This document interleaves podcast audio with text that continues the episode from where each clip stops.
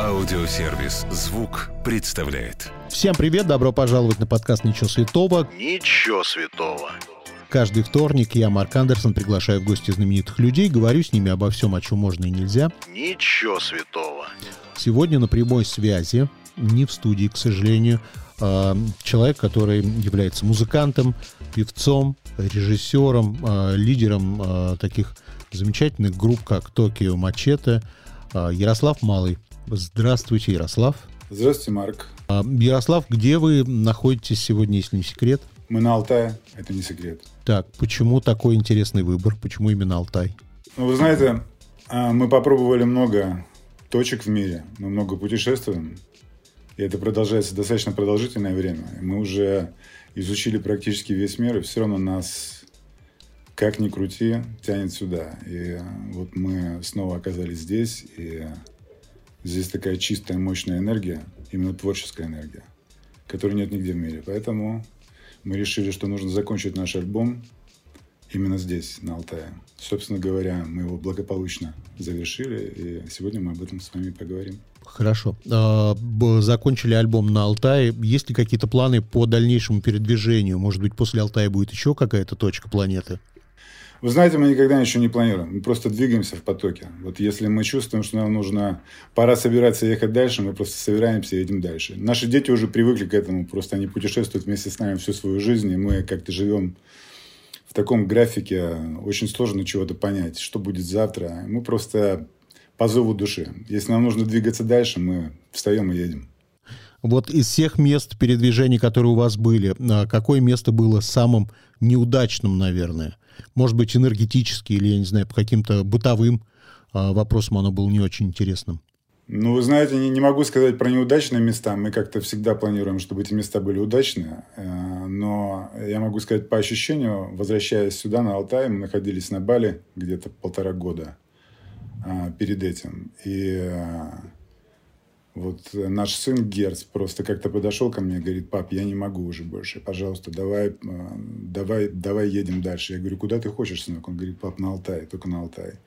И просто это было странно от ребенка, который там живет на океане и э, там существует в музыке, в, в творческой энергии который вдруг просто говорит, папа, я здесь больше не могу, поехали, поехали на Алтай. В общем, мы собрались и поехали на Алтай. Это было просто странно слышать, потому что, ну, в основном, как бы дети сами понимаете, им все нравится, солнце, океан, люди. Нет, сюда. Но я с ним согласен, когда мы оказались здесь, э, совсем другое ощущение. Какой-то такой, э, с одной стороны, дикой, с другой стороны, мощной творческой энергии мы больше не встречали нигде в мире. А, есть ли на Алтае какие-нибудь а, друзья, а, может быть, творческие люди, которые тоже проживают там же? Ну, вы знаете, если говорить о людях, которые перемещаются сюда, допустим, из каких-то столиц, то они все творческие, потому что здесь э, место не про бизнес и, и, и не про что другое. Здесь чистое творчество, чем бы человек ни занимался. Или он рисует, или делает музыку, или он строит дома, или он а, выстраивает какие-то комьюнити. Здесь в любом случае люди собираются очень творческие, которые настроены на вибрации этого места. Что место на самом деле очень, с одной стороны, чудесное, с другой стороны, сложное. Если ты здесь не соответствуешь тем а, волнам энергетическим, которые оно излучает, то оно сильно и жестко вытесняет тебя. Поэтому в основном те люди, которые приезжают сюда, не которые здесь жили раньше, а которые приехали сюда, это все люди творческие. Десять лет назад э, вы приняли новое имя. Если не ошибаюсь, вас зовут Моше Пинхас, правильно? Ну, я не могу сказать, что я его принял, это новое имя. Это новое имя давно уже со мной. Просто сегодня, если посмотреть э, в YouTube, в интернете э, ваши всевозможные высказывания, у меня почему-то создалось представление и впечатление, что ну, вы не всегда были таким. А когда вы поменялись? Когда вы стали вот таким, как сегодня? Смотрите, перемены человека – это, это вещь, не связанная с моментом, в котором он находится. Это шаг за шагом, это его выборы, это поступки, это приходы от этих поступков, что ты получаешь взамен, как ты общаешься с этим миром. Таким образом он общается с тобой. И то, что мы сейчас с вами э, говорим, и вы видите во мне какие-то перемены, ни в коем случае не означает то, что мы с вами через 10 лет будем говорить, дай бог, и вы будете видеть во мне какие-то другие перемены. Я думаю, точно так же, как и в вашем случае. Мы просто движемся по этой жизни, делая выборы свои определенные. И понимая о себе, кто мы такие, что мы должны сделать, как мы должны использовать те таланты, которые нам даются, как мы должны использовать те возможности. Исходя из этого мы меняемся, если мы слышим это. Если мы не слышим, мы остаемся такими же, какими мы были, и получаем как бы оттуда, из внешнего. Мы получаем такие сигналы в качестве, не знаю, испытаний или еще чего-то, которые нас заставляют просто меняться. Поэтому мы выбрали путь именно внутренних перемен. И этим путем идем, поэтому, может быть, вы это замечаете. Через пару недель вам э, исполняется 50 лет, первый юбилей. Класс. А, к сожалению, люди не живут, а, как правило, долго, поэтому юбилей очень часто у нас бывает один, сто лет. Мало кто празднует. А, считаете ли вы, что к 50 годам вы добились многого, или даже, можно сказать, всего того, чего хотели, или что-то не произошло все еще в жизни? Ну, давайте так разделим э, мое отношение к вашему вопросу на две части. Первая часть – это э, мои личные достижения. Вторая часть – что бы мне хотелось, чтобы благодаря этим достижениям изменилось вовне, во внешнем мире. Что касается моих личных достижений, я могу сказать, что я абсолютно счастливый человек. У меня чудесная, любящая семья. Я люблю, я любим. Я делаю то дело, которое мне нравится. Через это дело я понимаю какие-то вещи о себе. Это дело помогает миллионам людей. И э, что-то, может быть, изменяет у них внутри. Мы растем совместно. Это такой апгрейд. Наш путь исчисляется, поскольку творческий путь, сколько мы вышли там на связь с общественностью, так мы и двигаемся дальше, да, вместе с этими людьми. И если брать какие-то личные аспекты, я абсолютно счастлив. И все в моей жизни просто тип-топ. Слава Богу. Если брать какие-то вещи, которые мне бы хотелось изменить в этом мире, еще много есть над чем нужно поработать для того, чтобы этот мир реально был цветущим садом. И поэтому он в любом случае таким будет. Просто ведь в нашем случае мы занимаемся творчеством. Мы, мы, мы говорим людям о каких-то вещах, на которые у нас есть время погрузиться в эти вещи и понять их, а задуматься, переложить это в музыку и вот этой вибрации музыкальной передать дальше в мир. Люди, они находятся в постоянном движении, и мало кто задумывается над какими-то глубинными вопросами в силу просто того, что все существуют в социуме, и всем нужно куда-то двигаться, у всех вопросы. Многие люди просто не могут довериться тому, что э, все к ним и так придет, если с ними будет в порядке. Мы передаем им эту информацию. Они ее воспринимают и меняются, меняют свое окружение в том числе. Таким образом, мы меняем этот мир к лучшему. Мне бы хотелось, чтобы это движение росло, и все обстоятельства внешние, которые в этом мире способствуют, а, они до такой степени, как мне кажется, сегодня критичны, что я думаю, что дальше люди будут более серьезнее, масштабнее подходить к такому вопросу, как жизнь человека. Что это вообще такое? Для чего мы здесь находимся? И что нам нужно для того, чтобы быть счастливыми?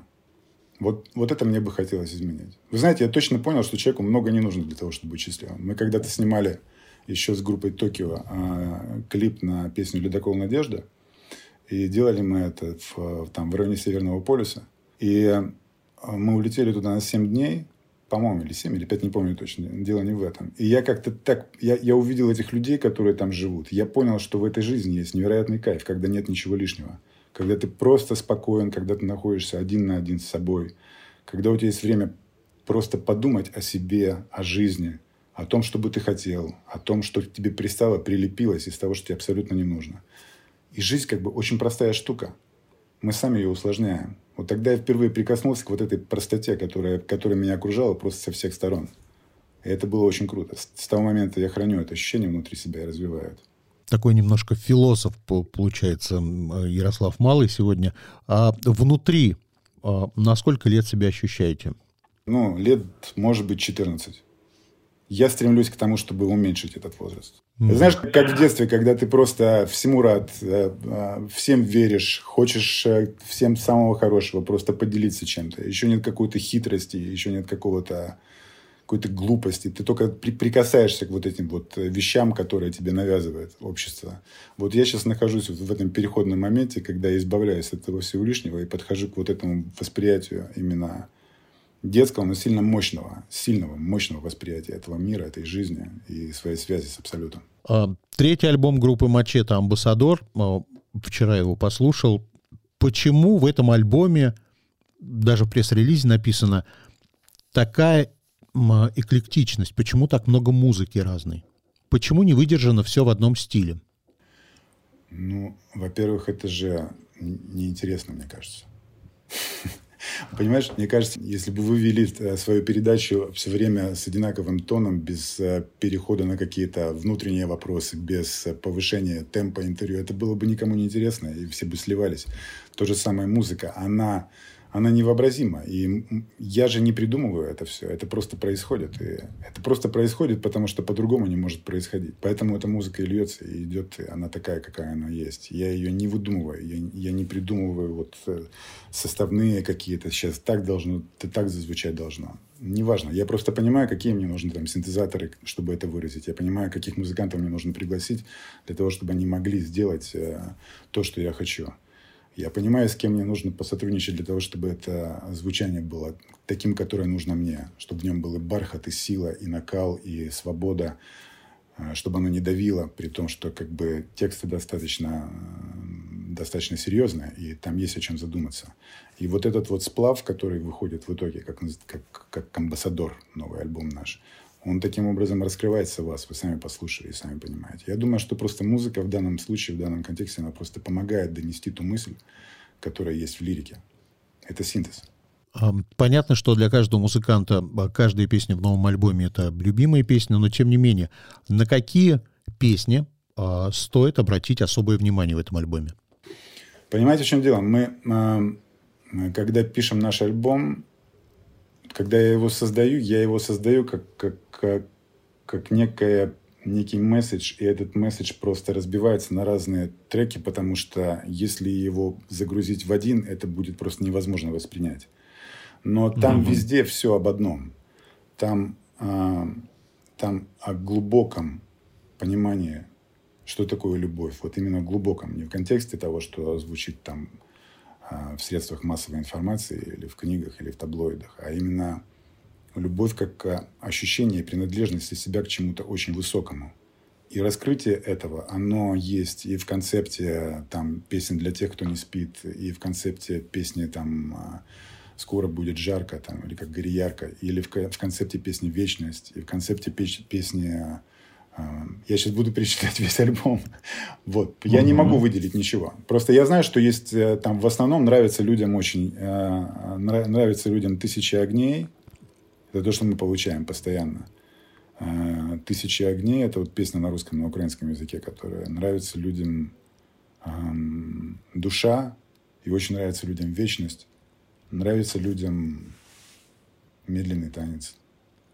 Очень много пишут о воинах света. Я не знаю, мне лично сложно выделить. Моя, моя вот песня, которую я слушаю с удовольствием с точки зрения того, как она родилась, и с точки зрения того, что я присутствовал а, при ее рождении, как при каком-то мистическом а, вообще ощущении себя в этом мире, это песня а, «Аллилуйя».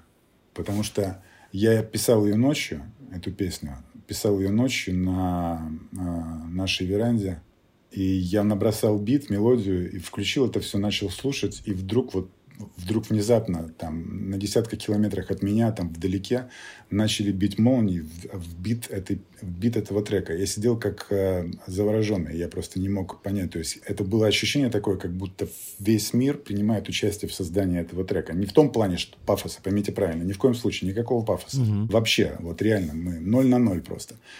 Просто по ощущению тому как это все как это все, как это все работает, как это взаимосвязано. То есть, если ты настраиваешь себя на вот эту связь с миром, за которым стоит э, тот, кто этот мир создал, создал, и ты понимаешь, что все здесь общается с тобой, и все здесь музыка, которая тебя окружает, то, наверное, этот трек меня, конечно... То есть, я помню, я сидел, и это было для меня ощущением присутствия чего-то очень большого. И я не мог понять, я это изнутри ощущаю, или я это как будто снаружи все это ощущаю. Не знаю.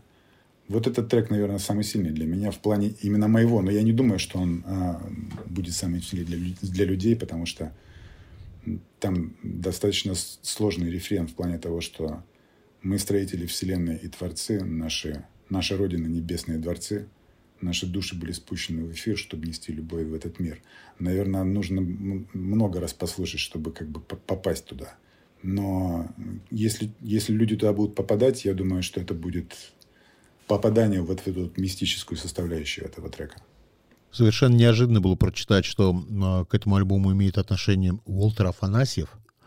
Э, как давно вы знакомы, как вообще вы пересеклись и почему он был приглашен для работы? Я так понимаю, над песней «Вечность» он работал, правильно? Смотрите, э, история с, песней, с песней «Вечность». У меня есть единственный соавтор на этом альбоме. Это мой друг Володя Майданюк, Влади Майнд. Это чудесный необыкновенный, фантастический музыкант, первая скрипка Брюссельского Королевского симфонического оркестра, а, настоящий друг и ну, ну, необыкновенный человек, таких вот нет просто. К сожалению, он ушел из этой жизни. И он занимался записью а, этого трека а, в Лондоне на студии Эбби с Уолтером Афанасьевым. Я потом просто продюсировал mm-hmm. его. И так получилось, что я просто понял, у нас, у нас был, был вариант э, другого окончания эм, альбома. У нас э, была тоже очень сильная песня. Вообще мы решили этот альбом разделить на две части. Вот первая часть вышла сейчас, вторая, вторую мы выпустим чуть позже. И мы тоже с моей любимой разговаривали, она говорит, слушай, здесь вот должен быть трек с Володей, потому что мне кажется, что это будет вот именно вот этот вот контрольный, как бы контрольный, когда, когда человек просто ну, раскроет свое сердце. То есть мы так ко всему подвели. У нас была песня вот на это место, чтобы человек просто понял, что он ни к чему из этого не имеет отношения и э, как бы шел своим путем. Но мы решили все-таки закончить словами эм, «Так пусть же каждый будет как творец, иначе в жизни нету смысла». И мы поняли, что вот именно этой песней мы должны закончить, потому что все, о чем мы говорили в этом альбоме, оно аккумулируется в этих нескольких словах в конце. Поэтому я здесь выступал продюсером, я не находился при записи. Угу. Не очень для меня понятная ситуация с презентацией э, альбома, который пройдет 12 марта э, в Москве в клубе Бейс. Будете ли вы там лично или вы будете там присутствовать онлайн? Не очень мне это понятно. Да нет, конечно, мы будем там лично. Потому что как-то такая была подача, как будто бы будет квартирник на Алтае, который будет транслироваться на Москву. Нет, нет, мы планируем сделать квартирник на Алтае. Нет, но ну мы планируем, если все будет, если нам дадут такую возможность, э, все сложится как, э, как нужно, мы обязательно выступим, потому что мы считаем, что сейчас такое время, когда нет ни территории, ни обстоятельств, которые могли бы помешать тому, чтобы нести свет в этот мир. Мы понимаем, что это единственная возможность э, привести этот мир к гармонии, потому что те люди, которые сегодня рулят процессами, а, в которых мы чувствуем себя просто статистами, наблюдающими за ситуацией, мы видим, что они не понимают выхода. Или если даже они понимают и идут на это осознанно, но должна быть э, некая сила, которая просто может помочь им принять правильное решение. И э, эта сила, она может быть только спущена в этот мир. Других вариантов нет. А спустить в этот мир могут эту силу, как энергию. Люди, которые занимаются творчеством, которые понимают, что от нашего ощущения, от нашей веры и понимания того, каким должен быть этот мир, и зависит, каким он будет. И в этом смысле мы будем использовать любую возможность для того, чтобы выйти к аудитории. Вообще раньше мы планировали, я не знаю, максимум там 10-11 концертов в году. Мы, мы не уходили никогда ни в туры, ни в какие-то чесы, для нас это было всегда чуждо, потому что мы всегда относились к музыке, то есть если это нужно людям, они сами пусть приезжают и слушают там, где мы будем выступать, а мы будем получать удовольствие от этого, и аудитория тоже будет знать, что это как праздник просто, приехать на этот концерт. И, но сейчас мы понимаем, что так обстоятельства складываются, что многие люди не могут никуда поехать, а при этом у них внутри горит огонь, они хотят просто поддержки этого огня. Они хотят, чтобы он не погас. И мы сейчас будем использовать любые возможности для того, чтобы донести этот огонь. А важно ли сегодня для вас, а, для группы Мачете, звучать на радио? Или с, с этими изменениями, с появлением стриминговых платформ, это уже совсем не важно? Для этого нужна некая смелость ребят, которые, собственно говоря, включают звук на радиостанции. Но я думаю, что вполне возможно. Я думаю, просто само время диктует немного другое отношение к своему делу. Люди понимают, в том числе программные директора, потому что к нам идут обращения сейчас, в том числе из, из интернет-платформ, которые раньше не обращали внимания на то, что мы делаем, и занимались немного другой музыкой. А, нам идут сейчас э, предложения интервью, о том, чтобы поставить треки в эфир, потому что люди сами понимают, что ведь от нас, от каждого зависит все, что будет происходить дальше. И мы все сейчас находимся в такой ситуации, когда если ты не почувствуешь свою ответственность и не станешь сам для себя супергероем, который прям берет все в свои руки, вот то, что отзывается внутри, то ты и делаешь. Не потому, что это там модно или правильно, или там э, это так принято, а потому что ты просто так чувствуешь. Это очень важно просто слышать, научиться слышать этот внутренний голос. Поэтому это во многом будет зависеть от тех людей, которые стоят за этими структурами. Мы, в принципе, только приветствуем эти моменты для нас важно, потому что э, эта музыка для нас является просто чистым виде светом. И мы этот свет передаем людям, чем больше у нас будет возможностей, этих увеличительных стекол для того, чтобы этот свет сюда пришел, мы просто будем этому всегда рады.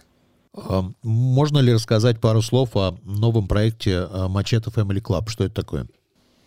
У нас есть большие запросы. А, люди, которые хотят э, своими проектами своим участием, своим опытом, своими финансами, своими возможностями влиять на то, что происходит в этом мире. Очень сложно объединиться вокруг а, кого-то одного, потому что лидер – это дело такое очень стрёмное на самом деле. И наша задача, что нам нравится, то, что вокруг нас собирается такой конгломерат интересных людей, которые, правда, в этом мире и уже чего-то добились, и, или хотят чего-то добиться, и это не касается только в себя, любимого, да, а реально что-то изменить к лучшему. Люди, у которых есть возможность это делать, и люди, у которых есть стремление к этому, они хотят организоваться и э, как бы чувствуя себя в каких-то семейных отношениях, не дай на дай – а вот именно что я могу принести, что я могу дать. И как эти люди могут помочь тому, что там твое дело дальше выйдет в мир, и оно будет привлекать внимание. Естественно, хорошее дело, полезное дело. К нам было несколько предложений сделать э, этот мачете-клуб, и, там, и, и нам предлагали сделать прям и, и, и строить виллы, где могли бы люди собираться, и просто какие-то места нам давали, где мы могли бы собираться. Но я думаю, что это все-таки, учитывая наш образ жизни, когда мы просто постоянно находимся в движении, это бесполезно, потому что на нас замыкать нет никакого смысла. Мы все должны быть просто в каком-то моменте общения друг с другом постоянно, как сегодня с вами. И поэтому мы решили, что мы сделаем такой клуб, в котором будут собираться те люди, которым есть что дать этому миру. И мы будем помогать друг другу реализовывать эти идеи. Это могут быть как бизнес-проекты, как проекты, связанные с, с социальными какими-то вещами, как проекты, связанные с развитием духа, как проекты, связанные, связанные с детьми – потому что дети сейчас самая сложная и уязвимая часть нашей, нашей, нашей жизни. То, как с ними работают э, через соцсети, через игры компьютерные, то, как их отделяет от родителей и погружает их в некую реальность, э, в которой они думают, что это есть настоящее. Это очень легко, да, потому что дети, мы их не контролируем сейчас, они как бы сами по себе. У многих родителей просто нет такой возможности. И вот создавать такие вещи, которые могли бы просто помогать всем нам оставаться людьми – без какой-то корысти и выгоды, а потому что мы просто по-другому не можем. Я думаю, что они будут реализованы как раз э, в концепте Machete Club, Machete Family. А, у меня в программе есть такая игра, называется «Я никогда не». А, я даю ситуации из жизни, а вы честно отвечаете, было с вами такое или не было. Я никогда не устраивал показные скандалы. Ну, давай просто слово «скандалы» э, сменим на какой-то другой момент. Вот именно показательное выступление, да, скажем так. А, иногда а, люди для того, чтобы они тебя услышали, для того, чтобы обратить на них свое внимание, тебе просто необходимо или повысить голос, или сделать э, э, ну, серьезное лицо с выражением глаз определенных, чтобы просто люди задумались. Но при этом внутри я всегда стараюсь не чувствовать никакого гнева и никакой злости. То есть это своего рода игра, но при этом, если ты понимаешь, что человек воспринимает твое хорошее отношение как слабость, тебе необходимо выйти на те вибрации, на, те, на ту трансляцию, которая ему будет понятна и очевидна. Но при этом, э, чтобы все-таки он пришел на твою сторону, а ты не зашел на ту сторону, которую ты ему транслируешь. Вот в этом смысле я часто использую этот прием. Но внутри я в эти моменты, бывает, прям смеюсь и хочу. Я никогда не врал о возрасте. Никогда. Мне нравится мой возраст, я горжусь им. Я никогда не воровал продукты в магазине. Я один раз, знаешь, а, какой был у меня опыт? Я один раз, когда учился в музыкальном училище, а, мы работали на консервном заводе. Вот. Ага. И, ну, все таскали эти бутыльки там с какими-то помидорами, с томатным соком и еще что-то. Ну, конечно. Я, короче, я тоже, ну, я не знаю почему, мне хватало этого томатного сока и там, в общежитии, где мы жили, и там, где мы на производстве. Но почему-то я решила взять этот бутылек. Это было один раз в жизни моей. Я прям шел, он, знаешь, он был завернут в такую фуфайку, вот этот бутылек. И я прям на проходной, а, проходя вот этому дедушке светлому, которому я все время улыбался, и которым я там, там, внучок, там, что, как дела. Я прям возле него, у меня этот бутылек выскользнул, и прям на проходной упал и разбился. И мне было так стыдно, что я на всю жизнь понял. Никогда. Никогда в жизни. Но это не самое стыдное. Самое стыдное было, что я это все убирал, и там проходили другие люди, и все это видели, и понимали, что если я убираю, значит, это я его стащил. И это для меня просто был ну такой удар просто, честно, самый сильный удар в моей жизни. И я прям все сказал, все, нет, ну, как бы не, больше никогда, нет, никогда. И, и это отразилось, кстати, на моем отношении к томатному соку тоже. Я никогда не выступал на сцене нетрезвым. Я никогда не выходил на сцену пьяным, это правда. Но э, бывали моменты в начале нашего, э, э, скажем так, пути, первый альбом э, группы Токио, когда я просто боялся выходить на сцену, и все мы боялись выходить на сцену. Я помню нашу первую фотосессию, когда нам назначили первую фотосессию. Она была э, у нас, по-моему, на 10 часов утра назначена. А в 8 мы уже были никакие. Вот, поэтому, когда, когда, когда это просто ну, был момент такого какого-то страха, который нужно преодолеть. Ну, э, да, ну, пьяным я никогда не был на сцене. Ну, я мог выпить там немного виски для, для храбрости. Ну, когда я не очень понимал, зачем я выхожу туда. Я никогда не хотел поменять что-то в собственной внешности. Хотел. Что? Уши. Я когда приехал в Москву, мне было, мне было 18 лет, и а, мы тогда подняли наши первые деньги, я пришел к пластическому хирургу, мне не давали покоя мои уши. А, он такой был мужчина, я ему очень благодарен. А, он нашел как раз вот э, в контексте вашего, одного из ваших предыдущих вопросов по поводу э, скандалов и там это, он э, нашел такие выражения, которые повлияли на меня, на то, чтобы я быстро ушел из кабинета, вот, и не, не, не строил из его мозги свои замки, вот, скажем так, он как бы, ну, только гораздо жестче. Ну, я как бы так поверил, потому что, в принципе, он так сказал по-простому. Я люблю, когда все по-простому. Вот, и как-то, да, он так по-простому сказал, и типа сказал, ты знаешь, кто сюда приходит? Ты начал мне там фотографии показывать. Иди отсюда. Я так думаю, ну ладно, пойду. Нормально у меня уши. Я никогда а, не ходил на встречи выпускников. Вот именно так, чтобы это была встреча выпускников, всех, кто вот закончил, прям не, не ходил. Но с какими-то отдельными людьми я встречался после, э, после того, как я закончил школу или музыкальное училище. Это было легкое разочарование, поэтому я больше не ходил. Я никогда не лизал железо на морозе. Да вот недавно мы с Герцем, с нашим сыном прикалывались. Я да, сделал ага. так же, как он. А, я никогда не врал в интервью. Врал, конечно. Я никогда не был арестован был. Германия, 2001 э, год. Э, мы с моим другом Энрико, который пригласил меня к себе в гости, э, начали записывать первый альбом еще тогда группа «Опасные связи», которая как бы не стала ничем известна. Ну, просто это было одно из, один из таких скачков, которые тогда послужили вот моему желанию прям заниматься музыкой серьезно. И мы, ну, честно говоря, просто виза закончилась, а работы над альбомом еще нет. И он говорит, а что ты просто скажешь, что потерял паспорт? И потом придем в посольство, все будет тип-топ. Я говорю, ну ладно, хорошо. Мы продолжаем работать над альбомом. Потом отвозим а, его девушку домой. И нас останавливает полиция. Вот. Полиция начинает проверять документы. Ну, он разговаривал на немецком очень хорошо. А, он там придумал какую-то историю. А я возьми и ляпни, что мой дедушка здесь был без документов. Возможно, сам их проверял.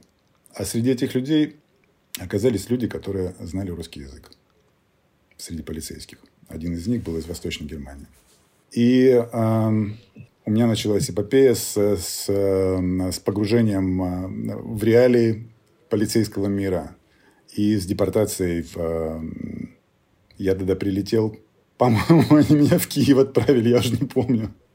Или, а нет, нет, или в Киев, я не помню.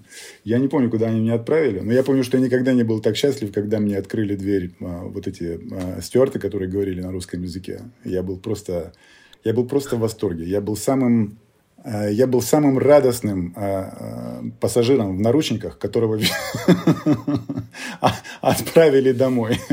Это было вот прям, да, это был такой момент. Я никогда не завидовал коллегам по цеху. Ты знаешь, у меня был момент, когда я э, когда мы только начинали, и был вот этот дух соревновать, соревновательский там. Вот мы стартанули, как там другие стартанули, как третьи стартанули. И у нас была одна история э, очень интересная, когда э, нам вручали, э, там какая-то очередная премия была MTV, и вот куда бы мы ни приходили, нам чего-то давали все время, какие-то матрешки какие-то, еще там спутники, еще чего-то, в общем. И вот мы пришли на эту премию получать, э, ну, как бы называют группу, и я встал э, в этот момент, потому что был уверен, что нам сейчас дадут э, этот приз. Вот, а дали другим ребятам. И это была очень глупая картина, потому что все в зале увидели, что я встал за этим. Но самое хреновое еще было то, что наш номер был следующим. Мы должны были выступать, и ты никуда не слиняешь. И в этом идиотском положении за вот эти 10 минут я тоже передумал очень много вообще на тему всех этих плюшек, э, зависти кому-то. И я тогда понял, что история с Токио заканчивается, я начинаю историю с Мачете, чтобы вообще это был абсолютно какой-то интернет-проект, не на телевидении, не на радио, просто чтобы мы понимали вообще, при, привыкли опять к этому волшебному свойству музыки, окрылять и раскрывать в тебе кого-то, о, о, о ком ты даже ничего не знал, не представлял никогда. Вот это на самом деле это был последний момент, когда, когда я позавидовал, почему не мне. И потом нам еще было на сцене эти пять минут с песней с какой-то, я уже не помню. Это прям все. Я, я все понял тогда. Вот, кстати, такой вопрос. А, ну, предположим, есть люди, которые никогда в жизни не слушали группу Мачете. А, как, с какой песни вы бы порекомендовали знакомство с этой группой? Я думаю, песня «Папа» — первый альбом группы Мачете. Это такая песня, которая вот сквозь все эти времена идет этой темой, о которой мы говорим постоянно. Ну и о своем отношении э, ко Всевышнему, как папе, к своему отцу, как цепочке, в которой ты просто маленькое звено, продолжающее силу этого рода, то, что ты должен передать дальше, то, что тебе повезло так, что ты родился и знаком именно с этим человеком, что ты его можешь назвать своим папой. И то, что независимо от того, я сейчас ее пою каждый раз. Мы, по-моему, начинаем концерт э, только с этой песни. Да, мы с папой начинаем всегда. И э, там есть такие слова. Я рад, что могу говорить с тобой об этом, папа, что не пришло еще время прощаться, что так много всего впереди. Что глаза горят, как в детстве. Что нам есть куда возвращаться. Что есть кому сказать «помоги». Что ты понимаешь меня, папа. Что я понимаю тебя. Что есть люди на свете преданные, которые верны и любя отдают свое сердце небу, а на земле строят храм. По кирпичику, папа то тут, то там я вижу, появляется кто-то и говорит, я посвящаю свою жизнь мечте, я верю в чудо. Я тоже верю. Иначе зачем все это? И вот когда я там обращаюсь к папе, я говорю, что не пришло еще время прощаться, а мой папа, к сожалению, ушел из жизни. И каждый раз, когда я начинаю концерт с этой песни, я чувствую его присутствие. У нас сегодня был, была съемка, и меня парень, который э, снимал, спрашивает, извините, о чем вы думаете сейчас? Я говорю, а почему ты спрашиваешь? Он говорит, у вас такие глаза, и говорит, просто я, я хочу снимать это в рапиде и долго, потому что там что-то такое большое есть. И я говорю, ты знаешь, я в этот момент просто ну, непроизвольно разговаривал со своим папой. И вот интересно, что эта связь реально не заканчивается, что ты чувствуешь через него свою связь с тем, что нечто больше всех нас. Что когда уходит из этого мира, остается в наших детях, продолжается. И мы являемся носителями этого и здесь, и когда мы уйдем дальше – мы понесем это с собой. И вот эта благодарность к родителям, благодарность к этому миру, благодарность к людям, которые тебя окружают, благодарность к тому делу, которое тебе дано, и благодарность к той идее, которая тебя вдохновляет. Она есть в этой песне, и в ней есть большая любовь. И эта любовь очень, очень разносторонняя. Она и к любимой женщине, и к родине, и к другу, и к мечте, и к родным. Наверное, папа. Я никогда не читал целиком «Войну и мир». Я читал целиком «Войну и мир». А, я никогда не ходил на родительские собрания детей. Я ходил? Мне говорят, что я ходил. Я не помню, но если говорят, значит, я ходил. Но я, честно говоря, ну, как бы не, не за эти родительские собрания. Я вообще как бы не люблю слушать мнение других людей о своих детях. Я, у меня есть о них свое мнение. Мне иногда даже жена говорит, ты не знаешь этих людей, обрати на него внимание. Я говорю, да не, он не может так сделать. И потом получается, что он так исполнил. Там одно, другое, третье.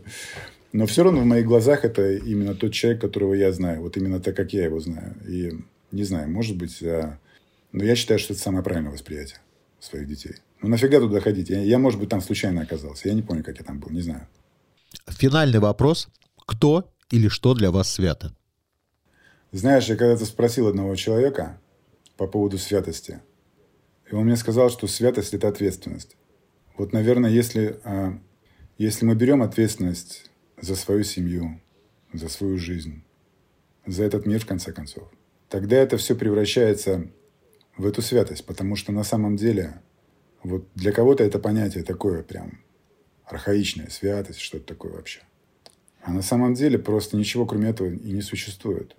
Потому что вот эта тьма, которая нас окружает, это просто отсутствие этого света, который мы можем привнести в нее. маленькая свеча, она может все озарить вокруг, всю тьму. Поэтому святость для меня – это просто ответственность за то, что тебе дана эта жизнь, бери и делай, бери этот факел и неси, беги сквозь эту тьму и делай все, что считаешь нужным здесь, не обращая внимания ни на кого. Желательно окружи себя теми людьми, которые не дадут возможности этому огню погаснуть. И сам помогай им, если видишь, что этот огонь гаснет у них. И передавай этот огонь дальше людям.